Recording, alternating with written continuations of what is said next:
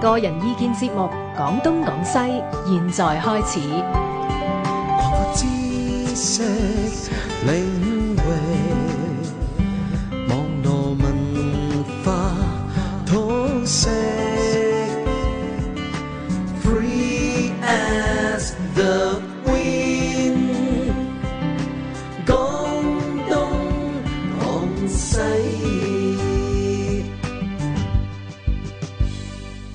好，歡迎大家收聽星期四晚廣東廣西嚇。咁啊，呢個禮拜咧就晚晚我主持咧都要講一次噶啦，就志官翻咗加拿 大過年。係啊咁咧所以咧喺可見嘅將來啊，我唔知志官幾時翻嚟，咁都由馬恩志幫佢咧係主持節目嘅。咁啊，逢星期四咧，今晚咧就啊好嘢啊！呢、個題目咧，大家一定要聽啊，電子呼吸咁簡單喎、咁啊。有啊，邊個啦？阿 Bruce 啦，黃惠康醫生大家啦好，係，仲有啊，伍 Sir 啦，伍國係光，你啊好 Gabriel 啊，真係好特別嘅佢嘅英文名。咁另外咧，我哋請到一位嘉賓咧，就係呼吸系統科嘅專科醫生阿黃永正醫生，阿黃醫生嚇。你好，大家好，啊，就大家講講呢個呼吸嘅問題啦。咁誒、呃香港香港呼吸都幾大問題嘅。有時如果你住喺某一啲區，好似琴日咧，誒、政府咪宣布嘅，話嗰、個環嗰、個空氣污染指數指數叫十 plus 喎，係嘛？哇我都未聽，即係直嗯情好係高啦對包已經棚，即係對危 對健康好有危 險。咁啊，呼籲啲人咧醫得過咧就唔好落街啦，嗯因為落街咧。誒、呼吸嗰啲空氣咧係污染嘅，嗯可能對你嘅身體誒、對健康咧有損害嘅。好啦，嗯咁啊、尤其是我就想問問一個問題咧，嗯就係、香港咁多人咧鼻敏感係咪同呢個呢、個污染嘅問題有關，因為點樣有關嘅咧？定係俾我講咗個經驗先啦。嗯好啊啊好嚇啊，我我我自己本身就好多年鼻敏感噶啦，即係幾廿年噶啦。嗯咁但係好得意喎，我細個嗰時冇嘅哦喎，我係好記得呢，係十八歲開始呢，突然間就成日流鼻水，流得好緊要。嗯咁嗰、時唔興咩咩，大家冇聽過鼻敏感咁樣噶嘛。咁呢就以為傷風啦，但係冇嚟成半年日日都傷風講唔通噶 嘛。跟住先至誒發覺大時暑熱都傷風係啦係啦，咁所以呢，就先至原來發覺咗係鼻敏感咁係嗯樣。咁係咪即係由細個一出生你係有鼻敏感就應該會好快有啊？定係好似我個 case 咁樣，突然間十八歲先會鼻敏感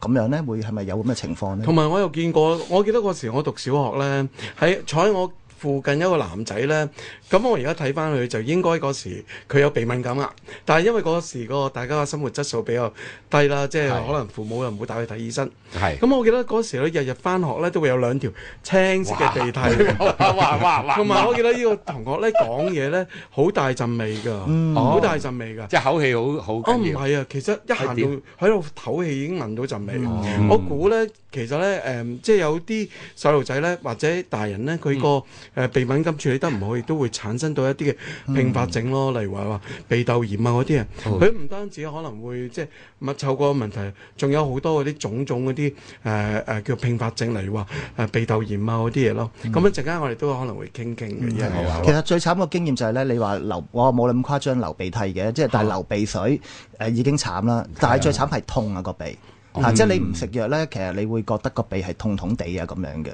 係啊，咁所以就係啊，而家我哋今次有阿黃醫生喺度呢，就睇下要問一問個經驗會係點樣呢？係。其實誒、呃即係以鼻敏感呢樣嘢咧，其實喺香港好普遍。其實其實因為香港咧嗰個空氣污染質素咧比較即係高啦，即係而人口又稠密啦。其實你喺路邊嗰度咧，其實你係吸嗰啲廢氣咧，其實都幾常即係即係成日接觸到嘅。其實基本上你話。即係唔止傷係啊肺，傷埋個鼻。相比係啊，因為、啊因為其實你家居啊，你唔好講啦，你係但係一落到街，其實你見到啲污污染嗰個幾嚴重啊。其實你諗下，尋日就話一個空氣質誒、呃係啊健康指數爆燈十十十加，加十 加，其實 即係多過十 啦，唔知多啊其幾實多。有十加已經其實基本上係十幾嗰啲就已經係爆燈㗎啦，已經係黑色㗎啦，係啊係啊因為多過七咧，其實政府呼籲其實都係要已經話要避免誒、呃去啲長時間喺個外出留誒逗留嘅，因為如果啲譬如有心臟病、啊有發慢性肺病啊啲啊嗯係嗯鼻敏感啊啲病人咧，血壓都高要又怕嘛？血壓高其實都唔係太大都唔好㗎，都最好就唔好啦，都係都會差啲。不過如果你話有呼吸道系統有問題啲都要小心啲。嗯即係係喺啊屋企都使唔使閂密晒窗啊？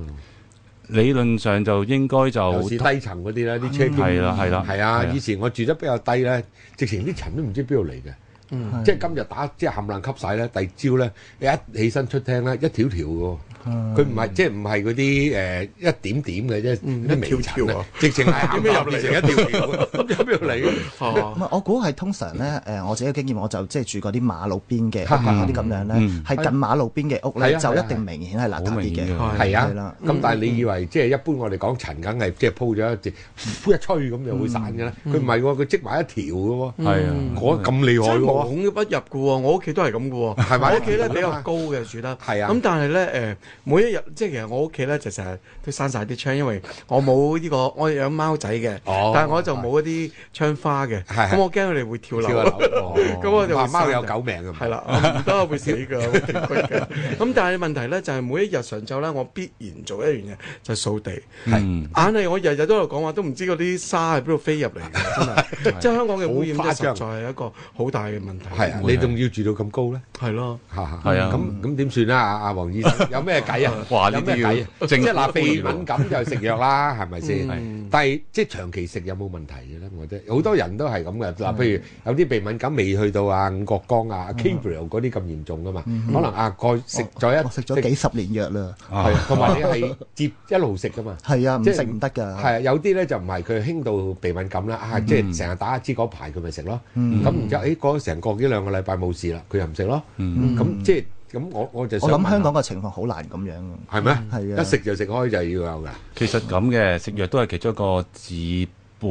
治標嘅方法，但係治本方法其實就話最好就避免啲塵啦。但係其中一種最緊要，我哋而家呢即個治係唔一到直都講緊就係話塵滿啦，塵係滿啊先係最緊要。係啊，係啊因為如果你喺家居接觸到嘅咧，就係其實最七成至八成都其實因為係塵蟎嘅嗯因素。塵蟎係咩嘅？其實你大家都見過，咁你喺啲誒鋪天蓋地嘅有啲地方，譬如你去到啲百貨公司啊，咪有啲。嗯賣枕頭 啊、誒用品嗰啲，咪好多時會有個放大嘅圖，好似一個機械人咁嗰啲，係啊我我似我似蟲咁樣係啊係啊咁嗰啲就誒，即係其實嗰啲就係塵蟎，其實係依附喺塵裏邊嗰啲咁嘅寄生蟲嚟嘅，實就係係咁佢成竇成竇睇唔到嘅。如果你肉眼睇唔到嘅，基本上佢塵嗰度咁樣誒係誒飄下飄下咁樣就可以生存到啦。嚇咁佢其實靠啲乜嘢咧？就靠啲誒我哋啲人啲皮屑啊、動物啲皮屑咧誒跌咗地下咧，嗰啲其實啲蛋白質咧，令到佢咧可以賴以為生啊啦，繼續生存。咁咩地方、咩時間、咩温度係最適合嘅咧？就係、啲濕濕立立，好似毛菌嗰啲同一時間滋生嘅地方咧，就佢就最中意噶啦。係又濕又凍凍地，又係又暖暖地，又凍凍地，即係或者 sorry 點講咧？即係有誒、呃比較上係誒、呃暖少少，又唔係太凍咧，係凍佢都會死嘅。其實就佢可可度生存咗好耐嘅，咁嚇仲咪可以周圍漂。佢本身係一個致敏源嚟嘅，其實就佢啲分泌啊，佢啲大小二便啊，乾咗之後咧，沿住啲塵咧漂咧，其實漂落個口、鼻啊、呼吸系統咧，就其實已經係令到你有呢個不斷咁樣去誒、呃有一個刺激去誒嗰個敏感、鼻敏感嗰樣嘢嘅，所以就其實所以家居上邊係好緊要嘅呢、個咁。點辦咧？係咯，嗯哦，呢、個呢、個好多人都想知嘅，其實我相信，因為因為因為塵蟎啊幾難清啊，買個好強力嘅吸塵機嗰啲。係啦， 但其中一個啦，不過就因為而家近排都好多病人嚟睇咧，其實都係呢個問題，成日都咳，成日都氣，係啊係啊嗯誒上呼吸道成日都鼻塞塞，好似阿阿伍生咁樣 k a b r 咁樣，哇，成年都係咁樣搞，咁點搞咧？咁其實我哋可以用啲方法咧，簡單啲可以令到個塵蟎咧比較上咧冇咁着跡少啲嘅嗯少啲嘅。其中一個方法就係喺自己嘅寢室裏邊咧，係即係瞓覺，因為有我哋有成三三分一時間都瞓喺呢個啱啊誒房度啊嘛係，啊所以變咗其實喺個塵嗰個處理就喺個房嗰度係最緊要嘅。係咁點咧？就係嗰啲被鋪啊，被鋪最緊要一樣嘢就係要換得密啲。哦咁五至七日換一次。咁啊點咧？即係眼見見到啲，譬如啲洗得到嘅被鋪、床單啊，呢個枕頭套咧枕頭袋都要洗。點樣洗啊？知唔知？嗯你知唔知你估？即係洗衣機，洗機係係冇錯，洗機其 實係可以做多一點點嘅。冇冇手洗啊！要用一洗 佢， 熱水。而家都冇㗎啦，熱水淥死佢。係啊！你你講得啱啊，係嘛馬生，你真係講得非常之啱啊啊唔係我撞口掛唔咗。係係，其實係因為塵蟎咧，其實係係可以怕熱嘅，就話怕凍嘅。不過我哋唔會建議你包雪櫃。有啲人咧建議包雪櫃添嘅，其實有啲地方，哇因為啲地冇方啦或者本身佢凍啦地方咁就 O 係 K 啦嘅。咁但係如果香港嚟講，應該誒、呃用熱嘅處理方法應該比較實際啲，冇實啲啦。係咁就用啲咩方法咧？就係、臨洗之前咧，最好可以浸落熱水哦度，七十度以上。七十度，係就浸到佢覺得你都覺得誒暖翻喺水，咁就可以令到咧啲塵蟎本身嗰啲成蟲都死咗，跟住咧嗯係連啲蟲卵咧都死埋嘅。哦咁變咗你個滋生個嗰個嗰個嗰個周期就短誒少咗咯，少咗係嗯係啊少咗，跟住先擺落洗衣機都得，呢個已經係其中一個方法，或即者係洗直頭衣機都揈佢唔死嘅，即係分分鐘。唔嗯得㗎，因為如果你唔夠熱都係唔會洗，嗯咁可能都會滋生翻哦嘅。佢佢或者如果你個洗衣機嗰度咧，如果夠可以去嗯嗰啲歐洲式嗰啲洗衣機咧，可以加熱嘅話咧，係咁可以就得。正不過嗰啲就可能會比較上嘥電啦，你香港未必係啊係啊咁實際啦。嗯咁其實可以用嗰啲熱水浸去，六十度至七十以上浸到去，係你覺得啲水夠凍，呃即係暖翻啦，嗯係凍翻啦就得㗎啦，咁就擺洗機室。枕頭袋、被係袋啦同埋呢個鋪鋪床鋪床啲嘢啦，係啦係嗯啦，我哋中意你你係啊，可以一個禮拜至五日就洗一次，係咁就可以好啦，近啊但係我又啲。想問下咧，我自己個經驗咧，當然我都知道塵滿嗰個即係影響咁大，嗯但係我我自己試過咧，我有係去過英國住過一年咁樣咧，嗯我喺英國嗰年咧全年冇 事嘅。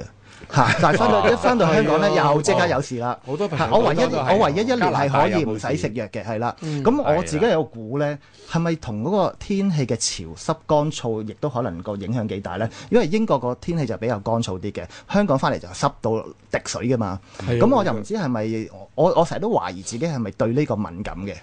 都會有啲關係，不過咧都係其實同塵蟎都有啲原因嘅，因為咧其實塵蟎咧喺低温咧潮濕啊低温去生存到嘅，凍死嘅凍死嘅，哦所以四啊四，譬如你低低温到某個同埋濕度低過四十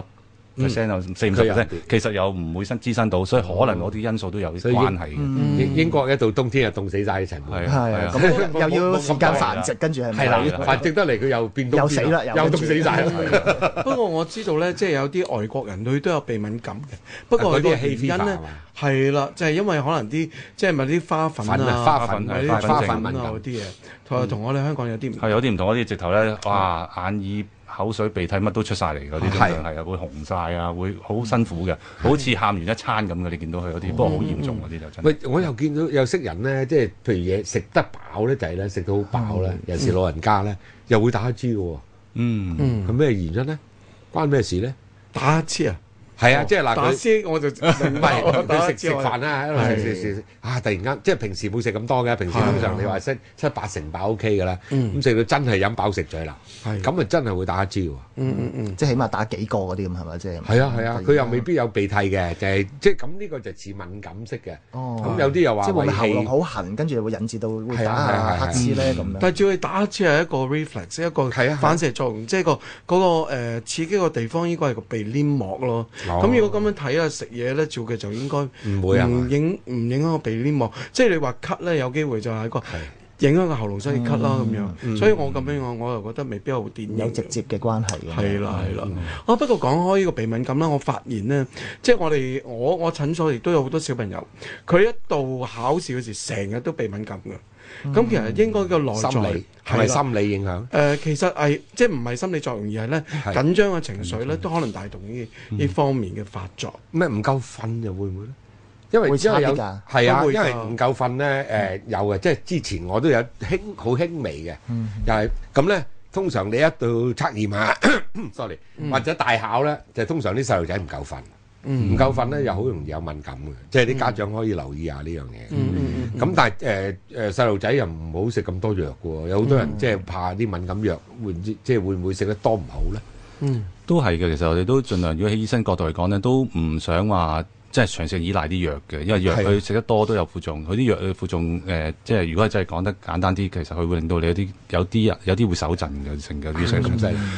不過係要即真係係長時間重藥重藥嗰啲係啦就會應該同埋眼瞓咧。如果你眼譬瞓如你咧第一代周時嗰啲啦，係第一代、第二代有時啲而家好啲誒所謂啦誒收誒收鼻水啲藥係會有眼瞓嘅情況嘅。咁其實都唔建議或者太多，嗯啊係因為影響到你上堂啊，譬如你啲集中誒同埋啲會唔會即係好注意似力其他啊啲藥咁，越食越要重份量，好似安眠藥咁咧，食咁下啊食下，咁啊唔會嘅，咁啊唔會嘅，即係唔啲會藥唔會令到嗰啲抗敏感有有咩抗藥性冇呢樣嘢或。者依賴性應該不就過我經驗咧就嚇我我會唔會而家就唔夠膽搏啊！今日誒冇乜事就唔食 啦，因為你就突然間你一發作你即刻食咧就趕唔切嘅，啊嗯哦係啦咁樣，嘅所以我就 keep 住日日都食咧係，就起碼就 keep 住即係應該好似日日都冇事。咁啊有時係即係可能我即係忙啊唔得閒或者藥食晒，嗯可能隔咗幾日冇食咧，可能突然間你一發咧又好唔舒服啦。但係你即時食咧係即刻幫唔到你嘅。哦嗯啊或者又分享下啦，其實我自己誒、呃即係去處理一類嘅病人當中咧，我哋啱啱講嘅係抗組織胺啦係，其實有分眼瞓唔眼瞓啦，係我都贊成咧，成日食藥就麻麻地嘅，咁你要搞好即係一啲例如話塵螨嘅問題啦、掃地問題啊、心心理嘅問題啦，咁但係咧誒市面都有一啲誒嘢可以幫到嘅，例如話買一啲嗰啲衞生鹽水洗個鼻啦，減低嗰啲致敏源啦，係都有有用啩，又亦都冇乜副作用，因為洗啫嘛。係咁有仲有兩類噴鼻嘅，一組咧一種咧就係控制嗰啲血管，佢即時會收嘅。咁但係另一種就係有啲類固醇嘅。咁嗯誒阿黃永正可以同我哋分享下你個經驗啊？我經驗咧就通常咧就我會建議咧就首先其實真係個病人咧最緊要咧就知道咩係敏即係敏致敏源喺邊度嗯先。頭先我講過七八成其實都係一啲個誒啊塵塵蟎蟎啦。其實你大家知唔知道其實我哋屋企裏邊咧仲有一種係令到你有機會致敏嘅一啲好常見嘅一啲小動物。係其實會令到你都有致係一種致敏源，令到你啊嗰啲啊，唔係誒應該就唔少唔係㗎唔係嘛養嗰啲嗱，呢個會講嘅，真係不過咧有啲係你都唔想佢喺度出現嘅，其實佢自己哦不老鼠啊曱甴不請自來，係啊曱曱甴，甴其實曱就甴係啊，曱甴啊其，實好多人都唔知道，原來曱甴其實係一個致敏源嚟嘅。嗯因為點解咧？其實啲曱甴咧，佢你知佢生存有到啦，咁佢基本上你見唔到佢嘅。不過你佢喺夜晚黑，你佢可能會喺你個屋企啊周嗯周圍圍躝啦走，咁樣佢就會有大小便啦，就係啦流流咗出嚟啦，咁就喺我啲牆角啊、剩啊，佢就會乾咗之後，其實就會飄，隨住啲塵咧一齊飄，又係好似好似塵蟎咁樣。哦係吸咗佢鼻啊、係嗯下呼吸道咧，就令到佢有致敏嘅嘅一個嗰個效後後果嘅。所以其實呢個曱甴都係一個我哋要處理嘅嗯方方法方案。咁點樣處理咧？其實啊就最好揾一啲即係啲叫做清潔劑嗰啲啊嗰啲藥嗰啲藥咧，係可以令到佢成竇係會死嘅死嗰啲先。哦，咁咩咩咩酒店啊？酒店唔得㗎，酒店唔得嗱，酒店咧我就覺得咧，我覺得咧就某程度上咧係即係呃仲誒恐怖誒唔，成嗯即係。嚿曱甴係咧，佢佢基本上佢佢佢係捉咗俾你睇，就覺得哇好成功。其實好多曱甴仲喺喺喺喺喺個竇嗰度嘅啫，所以最好就話買一啲藥咧理啊應係該叫藥做嚟係啦，藥係理藥理咧啊就食咗之後咧佢會中毒，之後咧慢慢慢性中毒，翻到自己巢度死嗰啲咧就最好係係，因為佢就再食翻嗰個屍體嘅，咁啊就變咗成竇青全部嘅，都一咁齊死死啊嗰啲就好啲嘅。我哋成日都係咁樣叫病見到話，咦咦，整個酒店冚唪唥都係啊我覺得有五隻喎應該捉晒嘅啦曱甴嚟嘅，周圍行嗰啲啊，抵佢死嘅嗰啲。嗰啲就係啦，嗰啲只不過係有啲有啲成日喺屋企嗰啲，你讀佢唔死係啊啊係啊嗰度攞命啊嘛。係係啊，咁啊誒，但係。